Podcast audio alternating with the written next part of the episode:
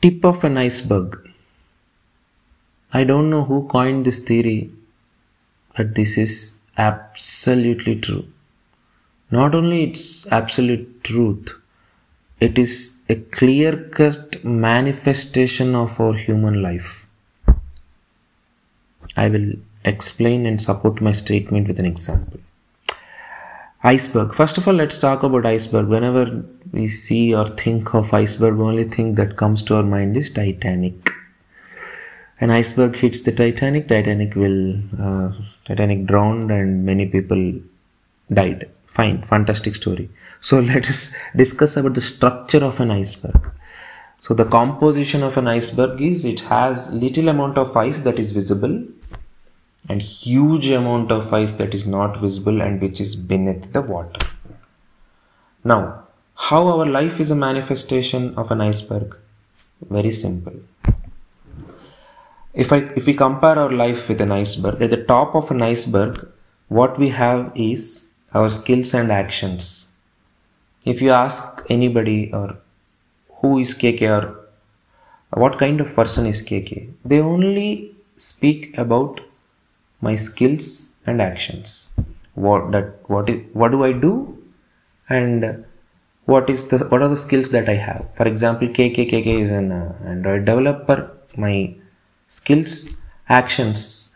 Kk is late. Kk watches movies. Kk is funny etc etc so only skills and actions.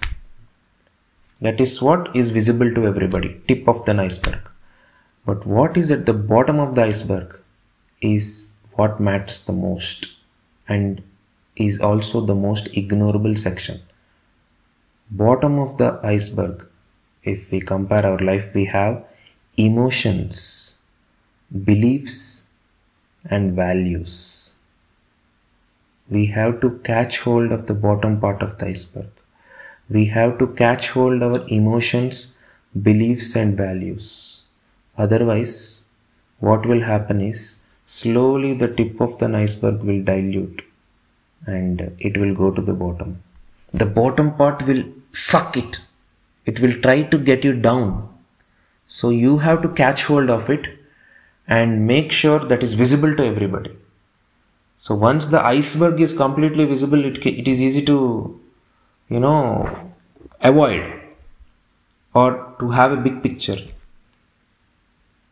People should talk about my beliefs. People should respect me for my values. People should understand my emotions. That is life. Life is not about appreciating their skills and acknowledging their actions, which we are doing it in the wrong way again. So it is our responsibility to let the bottom part of the iceberg to come up and we have to make a conscious effort